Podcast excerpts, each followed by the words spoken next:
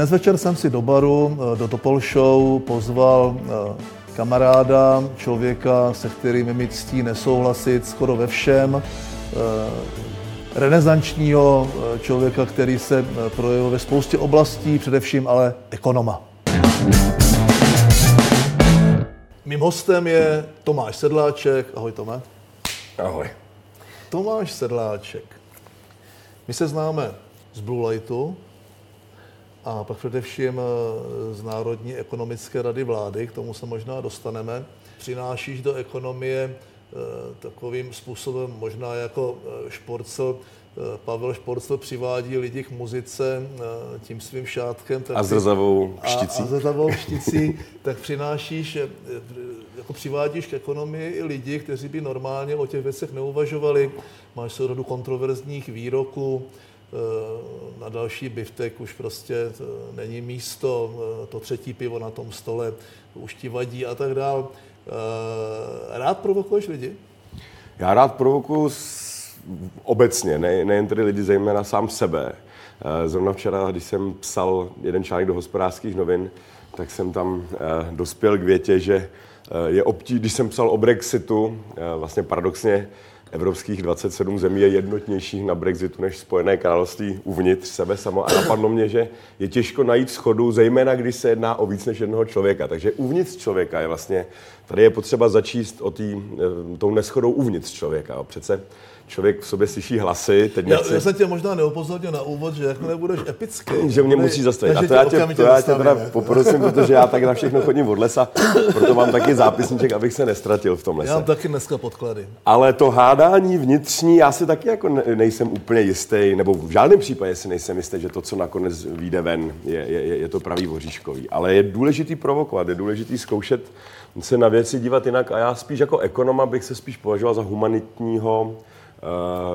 vědce, to znamená, že se snažím tu ekonomii, kterou jsem vystudoval, ale zároveň kombinovat i s filozofií, sociologií, psychologií a ostatní, ostatními mm, vědami o člověku a o společnosti. Tak já jsem možná neřekl, že ty kromě toho, že jsi eh, vystudoval eh, filozofii a máš, z ní, máš doktorát a po jistých peripetích si vlastně i PhD v oblasti ekonomie. ekonomie Takže vždycky se stvářil v tomto smyslu Eh, jako eh, nositel obou eh, stěžejních děl Adama Smise, a to jak bohatství národů, tak, tak teorie mravních teorie mravních titů, anglicky sentiment.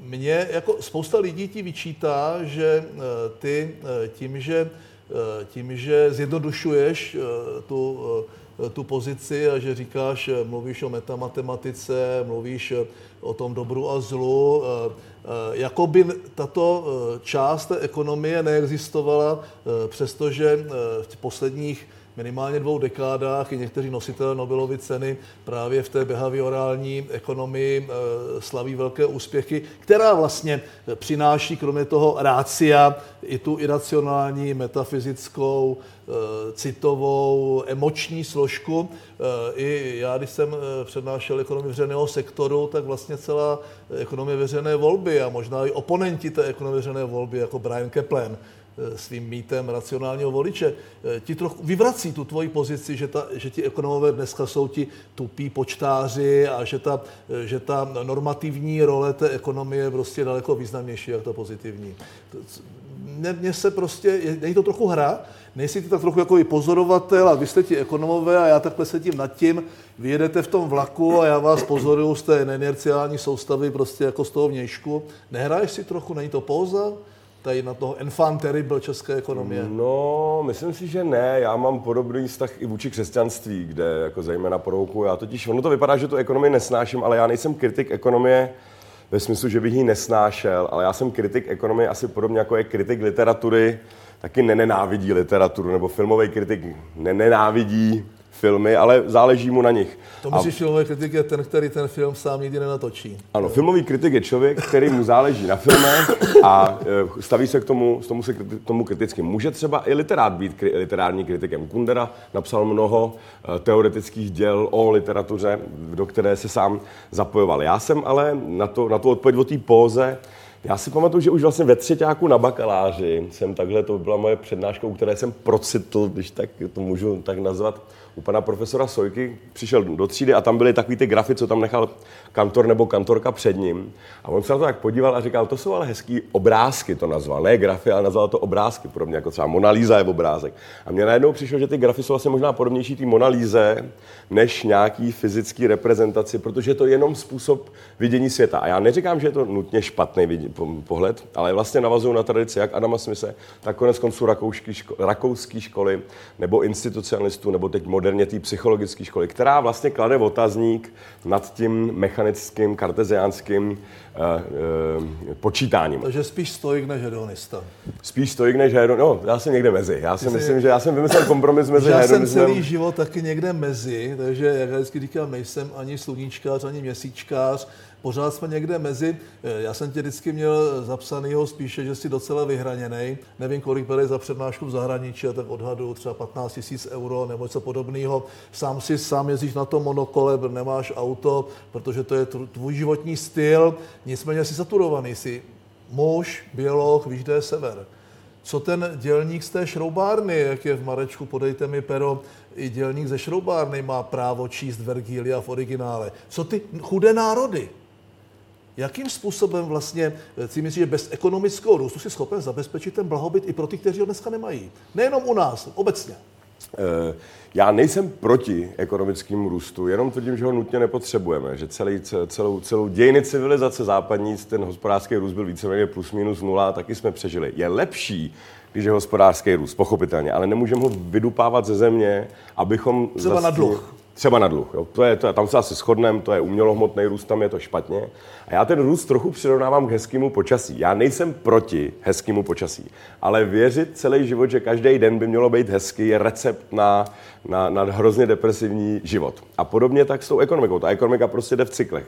Občas roste, občas klesá. To je vlastně takové jako až banální tvrzení, který se tady neustále snažím opakovat, že ty dobrý nálady té ekonomiky jsou kompenzovány špatnými náladami a že tomu tak bylo vždycky od Josefa v Egyptě, kdy měli sedm tučných krav a sedm hubených krav, ano. až prostě um, zatím do, do nedohledna. V momentě, kdy to lidstvo, kdy naše civilizace začne věřit, že budeme jenom růst a že ten růst nutně potřebujeme k zachování základní společenské rovnováhy, tak pak nastává problém. Tenhle problém se stal už v roce 2007, kdy to tvrdil Greenspan, že vlastně, nebo se to tak o něm všeobecně říkalo, i mezi ekonomy jsme tomu trošku všichni věřili, že Alan Greenspan vymyslel konec těchhle z těch depresí. V angličtině se říkalo end of boom and bust ale nic takového se nekoná. A to je vlastně... Ty Lehman Brothers, jo? Takže... Ano, my jsme tomu klukám, klukama v hospodě říkali Lehlman. Brothers. Jo. A e, taky jsme zjistili, že Obama zjistil, získal cenu ne míru, ale cenu na míru, že jenom v češtině došlo k té, této slovní přesmičce. Takže to je celý. Mým smyslem je, že... My horší věci, my jsme říkali, že se potvrdili naše nejčernější Obamy, abych řekl Nejčernější, nekorektně. No. To už je, to už je, ale, um, ale to je vlastně celý, jo, že ten, ten, ta doba růstu by se měla brzdit, a připravovat si železný zásob, když to trošku zjednoduším. Typická keynesiánská teorie v dobách tak. konjunktury, eh, šetříš nebo snižuješ dluh, eh, děláš přebytky eh, v dobách, kdy je ouvej, tak samozřejmě pomocí státních investic leješ do té ekonomiky peníze, aby si prostě nějakým způsobem a tím pádem si můžeš dovolit udělat i větší schodek proto a tak dále. Já si samozřejmě nesouhlasím, protože jsem spíše ten monetarista, nebo jako spíš Friedrich von Hayek je mým guru, nikoli, nikoli Lord Keynes. Nicméně my dneska neděláme ani to. Eh, my, eh, a speciálně to bylo vidět v dobách růstu 2,3 až 2,8, eh, kdy jsme dělali 100 miliardové schodky a, a stejně taky dnes, kdy děláme opticky ano. vyrovnaný rozpočet, ano. ale fakticky díky dotacím ano. děláme, máme, ten, máme ten rozpočet schodkový a vlastně se nechováme ani jako ten mnou možná nepreferovaný Lord Keynes, kdy to keynesiánství ovládlo určitou no. dobu vlastně jo. tu Evropu a zámořskou Ameriku. My jsme, jakoby, já bych řekl, že jsme nalevo od Keynese, jo, že Keynes je pro nás radikální pravičák. Takže z této pozice je potřeba, potřeba začít, proto jsem taky Keynesian. V momentě, kdy splníme ten základní Keynes, v momentě, kdy se naučíme číst, to znamená zacházet s plynem a s brzdou, tak pak si teprve můžeme hrát na nějaký další, já nevím, brždění smykem a tak dále a tak dále. Takže zatím si myslím, že jak Hayek tak Keynes by se na tady tom shodli, na tom se konec konců shodne každý, kdo trošičku dokáže hospodařit, je dívat se, dívat se před sebe. Takže jako já mám třeba Hayeka taky v mnoha, mnoha věcech rád. Ale tady bych jako prosil, abychom se vrátili aspoň k tomu Keynesovi. Já ten současný stav nazývám keynesiánský bastard. Vzali jsme půlku Keynese a sloubili to s um, populismem. Keynes říkal, když to zjednoduším, můžeme dělat deficity, když budeme dělat přebytky. A my jsme vzali jenom tu první půlku té věty, můžeme dělat deficity, tečka. A teď jsme to snoubili s populismem, nejen teda u nás, nejen v Evropě, ale i v Americe. A protekcionismem, já bych to řekl. A protek, je to taková jakoby vlastně nová, nová vlna, která je jakoby nějakým způsobem zvláštně koordinovaná. Všichni jsou, tady tenhle Trump, u nás Zeman a, a tak dále, tak dále. Všichni jsou proti Evropě, proti migrantům, proti ne, eh, jakoby neziskové společnosti, jsou mírně proruský. Je to jako kdyby to bylo eh, jako konspiračně koordinovaný k tomu se, k tomu někde. Se někde. Dostanem, k tomu se možná dostaneme. Kdy dneska eh, spíše dáme ten oběd zadarmo. Teďka aktuálně ano. chceme dát dětem oběd zadarmo, když víme od Miltona Friedmana, že žádný oběd není zadarmo, že se dostáváš do závislosti, že ztrácíš svobodu. Co se to děje v tom světě? Hmm. Tak třeba Hebrové, když se na to narazil, tak ty to měli velice jednoduchý, jenom stručně. Ty vlastně interpretovali hospodářský cyklus jako výsledek morálního chování národa. Jo, a v té Bibli je to často vidět. Něco se povedlo, národ byl spravedlivý, přišla prosperita. Takže vlastně ta proměna byla etika. Proměna blahobytu byla etika. Tady tomu už jako mi nikdo pochopitelně nevěří, ale přeci jenom, jestli si vzpomeneš, když začala krize, tak všude možně kolovaly takový ty e-maily, co všechno, jak to tenkrát Baťa napsal, jak, jak jsme e, morálně skažená společnost, která je předlužená a která neumí myslet na budoucnost. A to jsou všechno morální, morální rozměry. Eh, kam se podělá tahle ta etika a to péče, ta péče o bližního? No já mám takovou tezi, že, že, že, že dneska je člověk duše vnější. Ne, že bychom byli víc duševní, ale že ta duše je vně a to totiž v institucích. Já se jakoby nemusím, můžu se starat o svoje staré rodiče a budu, chci, plánuju to, ale nemusím. Kdybych byl hajzlík, tak oni přežijou i beze mě, protože ta morálka, Ten, starat to vrátím, se... vrátím do praktické věci. Jak to, že tolik lidí volí Miloše Zemana, volí, eh, volí toho Andreje Babiše, eh, protože oni už redukovali ten, ten svůj užitek pouze na ty konzumní spotřební věci a za 400 korun k důchodu si je nakoupíš. To znamená, jakým způsobem chceš změnit tu situaci u nás? No, Ti už jedou, ty, ten, ten, ty, ta, kdyby přece ten podle tvý teorie, když nepotřebuje ekonomický růst, no tak ten socialismus přece kdyby zabezpečil těm lidem, kdyby to šlo eh, to spotřební zboží a ty, ty statky hmotné, no tak by ty režimy tady přežívaly ještě dalších 10-15 let. No to je právě ta strašná otázka. Jestli by padl komunismus, máme 30, 30 letý výročí, ano. jestli by padl komunismus, kdyby komunismus dokázal růst 10% ty HDP ročně. Ono to tak původně vypadalo, taky na začátku komunismu v 40. 50. letech. vybrabčili důchodový tak, systém. Tak, tak, tak. A v teorii, proto, přesně tak, to, to tady máme schodu, ale v té teorii, proto taky ten komunismus kretenský byl tak úspěšný, protože v teorii to vypadalo, že to bude ekonomicky produktivnější. Tam o to jako Marx šlo. Naštěstí nebylo. nebylo. Ale otázka je, co kdyby bylo. Byli bychom schopni obětovat pár politických vězňů, který jednou za rok zastřelíme někde tady na, sta- na Jsou země, to tak je. Který to dělají v Číně. Jasně. A proto říkám, že ten hospodářský pro mě je důležitější, takhle to řeknu, pro mě jsou důležitější hodnoty kapitalismu. A jestli rostem nebo nerostem, je mi sekundární nebo na šestém místě. Nebudu kvůli růstu obětovat hodnoty kapitalismu, jako je třeba svobodný majetek, svobodný rozvoj, jako to třeba dělají v Číně. To je vlastně další dimenze Takže dobře, tými kritiky toho růstu. jako velký liberál tak s tím tvrzením toho představitele kliniky, který říká, že opusme tu mantru toho soukromého vlastnictví, musíme to soukromé vlastnictví demokratizovat, tak doufám, že si nesouhlasíš. No v žádném případě, proto říkám, že pro mě jsou... Ne, řekl jsem, že hodnoty kapitalismu jsou pro mě cenější než růst. Jo. Takže kdyby, kdyby, Pojďme kdyby... k praktické politice. Tak. Ty říkáš, co je vlastně na té Evropské unii špatného? A moje otázka zní, co je v kontextu toho, o čem se tady bavíme, co je na ní dobrého? Dej mi jinou supervelmoc nebo moc světovou, která by fungovala. Spojené státy teď mají zavřeno 14 dní celou vládu. Ne, ne, ne, ne, ne. Já, já chci tvrdit, že Evropská unie funguje o hodně líp než Spojené státy americký. To je moje teze, kterou ty tady budu obhajovat. Eh, podívej se, to se nám nikdy nestalo, že by tady přestali vyplácet úředníky v Evropě. A kolikrát se to stalo v Americe a kolikrát se to skoro stalo v Americe. To je tak Amerika je jiná a no, ale, jinak. Ale my řekl, že pořád Evropa. funguje líp. Jako, Teď, no? kolikátýho je? 14. 15. ledna je Amerika ne, ne, nevykázají si ve státní správě. Funguje Čína líp, Myslím si, funguje že Afrika líp, funguje Latinská Amerika líp. Kdybychom nevypláceli ty úředníky třeba tři měsíce, tak třeba by ta třetina, která je tam úplně nesmyslně navíc odešla. No ale to všude jsou. Všude je třetina nesmyslných úředníků, akorát, že my nevíme, který to jsou, že jo? To je taková ta známá parafráze myslím, na tu reklamu. Hele, ale evropských byrokratů není tak strašně moc, že to přece víš, že evropských byrokratů je méně než má Londýn. Jako. E, to jsou špičkový, vysoce placený, ale moc, jako co, co do počtu se týče, tak jich je mnohem méně a jsou mnohem efektivnější než ty Češi. po tom povrchu, říkají ty teflonový kidy. Jako, rozpočet, jako, roz, já tam, já tam ale úředník nemá říkat nic jiného než teflonový kidy. Jo. Tady správný věci má říkat politik. Ten úředník má opravdu jenom opakovat teflonový Jmenuj kidy. Dva. Jako. Jmenuj dva. No tak třeba ty nebo někdo jiný by mohl být s tímhle tím polity. Já vím, ale není role úředníků. Makroni, tak. jsou to Merkelové, no, jsou to čím dál tím ploší.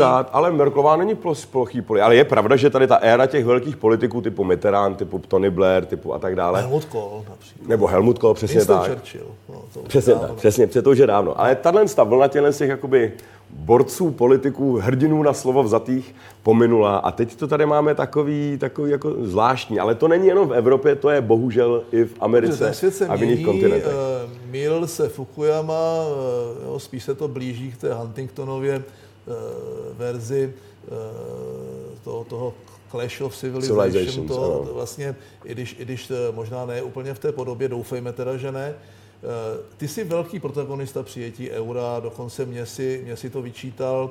Eh, já si myslím, že i krizi jsme zvládli dobře díky tomu, že jsme to euro neměli. Eh, dneska není o co stát. Ta Evropská unie je trhaná na kusy. Ale ne kvůli euru.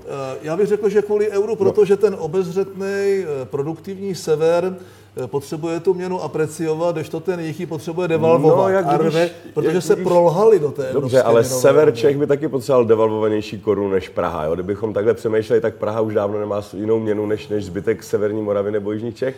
Tady je otázka, kde to. Tak Amerika se má taky do... Podívej se, Jižní Dakota a stát New York jsou rozdílnější než Helsinki s Řeckem. Jo?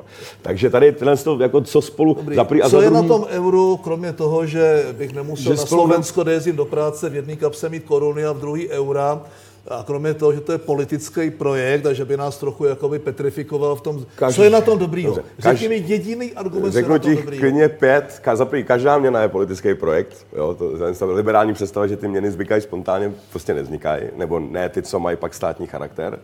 Česká koruna je toho dobrým příkladem, kolikrát byla politická a tak dále, tak dále, tak dále. Každá, no, měna, každá, měna, každá měna je politická. Tak a výhody. No tak zaprý třeba, že se nedá válčit, že se nedá dělat obchodní války. To, co se děje mezi Amerikou a Evropou, by se uvnitř Evropy nikdy nestalo. Co ty vlastně piješ, Tomáš? Já piju, prosím, pěkně čaj. Tak si ho tady dej. Mátovej. To se vš... mátovej čaj. Já piju teda slivovici. Jo. Já jsem to, to mírně nachcípán, takže já se léčím tady přírodními bobičkovskými. Ale možná bych se taky měl dát něco, něco ostřejšího. To, že se nedá mezi zeměmi válčit, to, že já vlastně můžu něco vyrobit v tom Finsku, v Laplandu, a bez jakýhokoliv razítka navíc to můžu do, do, do, dovést do Řecka a tam to dokonce prodávat ve stejné měně, to je přece šílený. A všichni, kdybychom tady seděli před dvěma lety, tak bychom se možná bavili o tom, že se Evropská unie bude rozpadat. Drtivá většina mých kolegů, podobně možná jako ty, tvrdila, že se to rozpadne kvůli ekonomickým věcem, zejména kvůli euru. A čekalo se, že první země, která vypadne, bylo Řecko. A byla chyba, byla a najednou chyba, to je Británie. Že se nevrátilo, že vrátilo Řecko k drachmě. Eh, my jsme přece řešili i v Nervu. My měli problém navíc. My jsme řešili v Nervu, jakým způsobem se do Evropské měnové unie vstupuje, tam platí nějaký pravidla, a říkali jsme, musíme zjednodušit jakoby, eh, ten výstup z té Evropské unie, protože ta drachma ji pomohla úplně všem. Dneska eh, to jsou no, nesplatitelné dluhy. Nepomohla. Nesplatitelné Nepomohla. Dluhy. No, samozřejmě. Oni by stejně museli ty dluhy splácet, protože žádný debil by ty Nikdo dluhy je, nepřepsal na drachmu, ale nechal by je... Nikdy je nesplatí. Stejně tak, jako nikdy nesplatí Česká republika, ani Spojené státy, ani Německo. Jo, já, tak to jsou, to jsou dluhy, každá země může žít s takovým dluhem, jaký obslouží. Tak. Jo? Eh, Řecko žije s dluhem, který nikdy obsloužit nemůže a nikdy ho nesplatí. Dobře, ale kdo mu půjčoval? To někdo nutil tomu Řecku půjčovat? To přece všichni analytici, mý kolegové věděli od rána do večera, jak, to, belgické... jak to Řecko vypadá a oni přesto jim půjčovali dál. No, jasně. A dostali eh, přes prsty. Protože, Přišli o 50% svých to morální riziko úvěrů. Eh, To je jako když se u nás vypláceli ti kampeličkáři a, Tak, a ti účastníci bank a ten morální hazard tak. tak obrovský, že potom ti všichni ostatní, a to je i s tím, jak se řešila ta krize v Evropě, eh, ta krize, myslím tím, konce eh, minulé dekády, eh, kdy se vlastně natiskly peníze. Ono si to postihne tu střední třídu, jako by z toho vyplaveme, ale ten problém se vrátí. Tak. A my jenom nevíme, jak bude velký. Tak. Další výhoda eura je, že jsme mnohem konkurenceschopnější. Dokážeš si představit Evropu, která by měla 27 měn? To je jak kdyby si továrnu na auta každých pět minut měnil měny, který, který se ti prostě, dneska už se nic nevyrábí v nějaké republice, ale vyrábí se to v mnoha republikách Já a je potřeba tu měnu mít podobnou. Během si prezidentské kampaně jsem připustil, že pro mě eh, přijetí eura eh, je akceptovatelné pouze v případě, že by nám hrozil rubl nebo yuan. Eh, Spíše jako politický No a problém. vidíš, sedíme tady 2019 a hrozí. Já jsem samozřejmě někdy ještě dávno před Brexitem, před tím referendem prohlásil, že bych jako angličan hlasoval pro uh, to leave. Uh, jako Scott bych věděl, že hlasuju pro to remain, jako Ir bych úplně nevěděl, že to referendum rozhodnou Britové, což jsou ti Pakistánci, Indové, Poláci, Balkánci, uh, ruskojazyční lidé a tak dál. Uh, Brexit pro mě je ukázka toho, jak eh, se jednoduše, eh, jednoduše eh, vlastně vy, vy, vyndá špun z láhve, jak se tam strašně Ta- špatně ano. vrací, protože jako Čech bych hlasoval proti Chexitu, eh, zřejmě bych jako Čech hlasoval, kdybych mohl i proti Brexitu, protože nám odchází poslední rozumný Kamarád partner, s kterým jsme, ano, s kterým ano, jsme měli zhodu, ať už tam vláda levice nebo pravice. Eh, Ty se na ten Brexit díváš jako na velkou chybu. Já si myslím, konec konců, že to nakonec chyba nebude, protože oni mají svoje společenství, eh, ten britský Commonwealth je 4,5 krát větší, jak celá Evropská unie, oni to nakonec přežijou.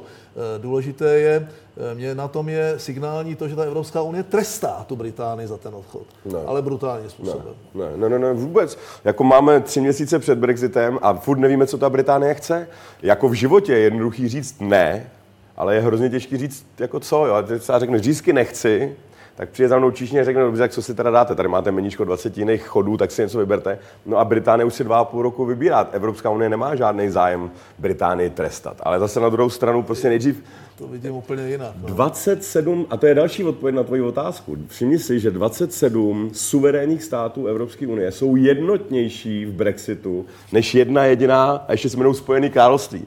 Spojený království do dneška nepřišlo, co teda jako po nás chcete po zbytku. Až přijdou, tak, Ta se o tom dá jednota, jednat. jednota na té straně Evropské unie je samozřejmě vynucená. Není vynucená. Absolutně. Není vynucená. Eh, Pokud Pozice jsme, České pokud republiky bychom byli schopni udělat bilaterální smlouvu, bilaterální smlouvu z UK, tak... eh, bychom 27 nevyšli. zemí bude dělat bilaterální smlouvy. Kdybychom čekali to na. Evropskou unii, až Evropská unie dosáhne zrušení víz do Ameriky, tak bychom dodnes Ale měli my na nikoho taky víza- čekat nebudeme. Ale My- jsme nečekali, my jsme No. no. Česká republika naprosto svévolně a- to vyřídili sami. ano, taky ne- taky tohle eh, to nemá podle na mě- starosti Evropská Podle unie. mě, kdybychom byli normálním státem, tak si vyjednáme tu bilaterální smlouvu s tím UK sami. Kdybychom nebyli členem Evropské unie, tak nemáme bezvizový styk se Spojenými státy americkými. To doufám, že netvrdíš. Jako, jo? Tak se podívej, na, podívej se na jediný stát mimo Evropskou unii, který má dělala styk. ta Evropská komise, když jsme takhle svévolně si to chtěli vyřídit sami. A jak vidíš, vyřídili? Vyřídili, protože jsme šli proti těm No, proti Doporučením Evropské No to je, tak to, to je v pořádku. Jedna věc, která mě trochu na- tebe mrzí a trápí mě, eh, kromě mnoha jiných, kde kde s tebou nesouhlasím, eh, je tvůj postoj k tomu sporu Halík-Duka. Halík hraje eh, eh, uvnitř katolické církve podobnou roli jako ty v té ekonomii. Prostě ty chyby, které on vidí, které tam existují, on vypichuje a tváří se, že je někde nad nima, že je ten morálnější a, a tak dál. Eh, Já jsem ten spor Duk- Duky versus Halík, který byl možná založen na eh, kázání profesora Pidhy, kterého si nesmírně vážím. Já to vidím samozřejmě úplně jinak, jak ty. Proč ty eh, tady v tomto případě, eh, co- co vítězí, tvůj liberalismus, anebo prostě tvůj negativní pohled na, na chyby toho, té katolické církve? Co tam vlastně je klíčové pro tebe? Já se v tomhle tom sporu nestavím ani za jednoho, ani za druhého, protože si myslím, že to není zapotřebí, to si každý udělá sám. Já jsem měl opačný pocit, takže mi to vysvětlí. Ne, já jsem tam jako jméno Halík ani nikde v tom článku nezmínil. Přijde jako paradoxní a středověký, ten článek se jmenoval Středověk trvá a já Ano, jsem se tam jako trošku pozastavoval nad tím, že v dnesní době si někdo někomu dovoluje dávat dudky za názorovou odchylku. To byl vlastně jako můj hlavní A jestli to dostane Piďa nebo, nebo Halík, mi přijde celkem, celkem jedno. To, co si myslím...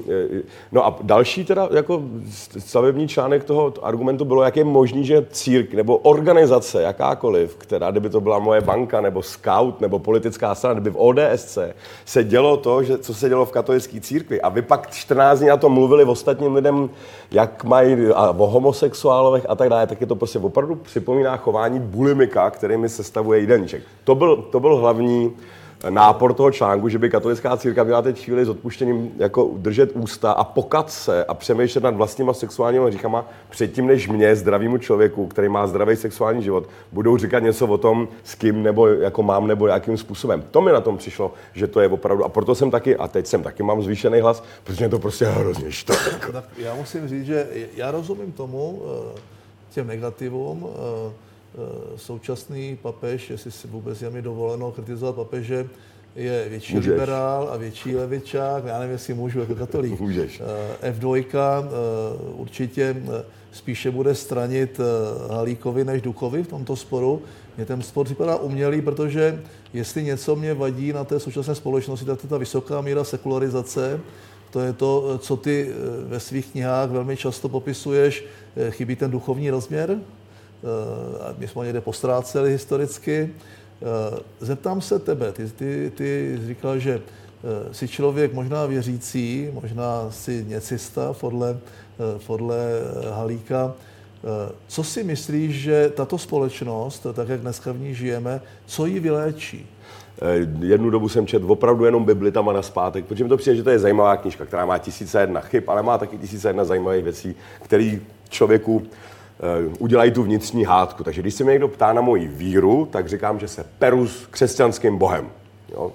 Tak jako Jákob, a pak se z něj stal Izrael, tak se prostě peru. Nejsem si tím jistý, nevím, jestli je to náhodou, jestli to náhodou není úplný blábol, anebo jestli to náhodou není nejsvětější ale pravda. to je tvůj intelektuální tak, pohled. Tak, takže nejsem něcista. Voliči, voliči ale... Miloše a to Andreje Eh, kteří ale se nechají mě, nakoupit za tu koblihu. Mě právě mrzí, že ten duchovní rozměr jako postrádám i v té katolické církvi nebo v církvi obecně. Tohle je jako další část tím kritiky, že když se řekne katolická církev, a to mi taky teď jeden novinář vytknul, že si dovoluju kat, kritizovat katolickou církev zrovna v citlivé době restitucí, která teda mimochodem říkám, já trvá od počátku 90. let. Jo. Ale to je přesně ono. Prostě dnešní katolická církev a církev možná obecně je normálnímu nečistovi známá tím, že jim jde o restituce a o nějaký homosexuální sňatky nebo nesňatky. Vždycky a to je jediný, žádnou jakoby hlubší nemysl. No, ale přece duchovní stav člověka, a to jsem taky psal v tom článku, prostředník mezi mnou a Bohem je asi tak užitečný jako prostředník mezi mnou a mýma atomama nebo elektronama nebo část, molekulama, ze kterými se skládám. Jo. A každá organizace, která se bude tvářit svatě, pak ale taky dostane kritiku, která se zaslouží kdokoliv, kdo se tváří svatě. Sorry. Tomáši, uh, úplně poslední otázka. Co dělá Tomáš Sedláček, když neradí, nepřednáší, nepíše? Eh, co dělá Tomáš ve volném čase? Chodím do kina se svým synem, to se ukázalo, že ho to hrozně baví. Eh, kolik má Krištof? Kolik? 12. To je jak můj syn vlastně, no. skoro. No. Krásný věk, ty takovej, taková... Viděli jste Bohemian Rhapsody, no, byli jste na to, jistě. plakali jste? Já jsem dvakrát tam jako rychle žmrkal. Já jsem teda určitě v závěru plakal a před svými syny jsem se styděl teda před mm-hmm. Tomáši, já ti moc děkuju. Eh, budeme se přijít a eh, budeme se svářet i do budoucna.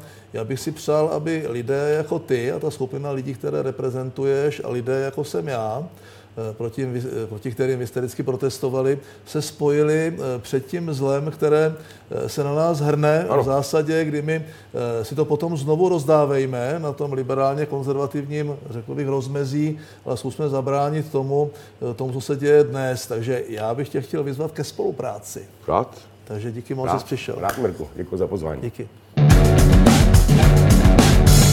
Pro všechny, kteří sledují Topol Show, Eh, jsem rád, že se na to díváte. Eh, berte tak, že eh, sedím proti profesionálovi, já moderátor amatér. Baví mě to, chtěl bych, aby to bavilo i vás a abyste se příště dívali znovu, takže pěkný večer.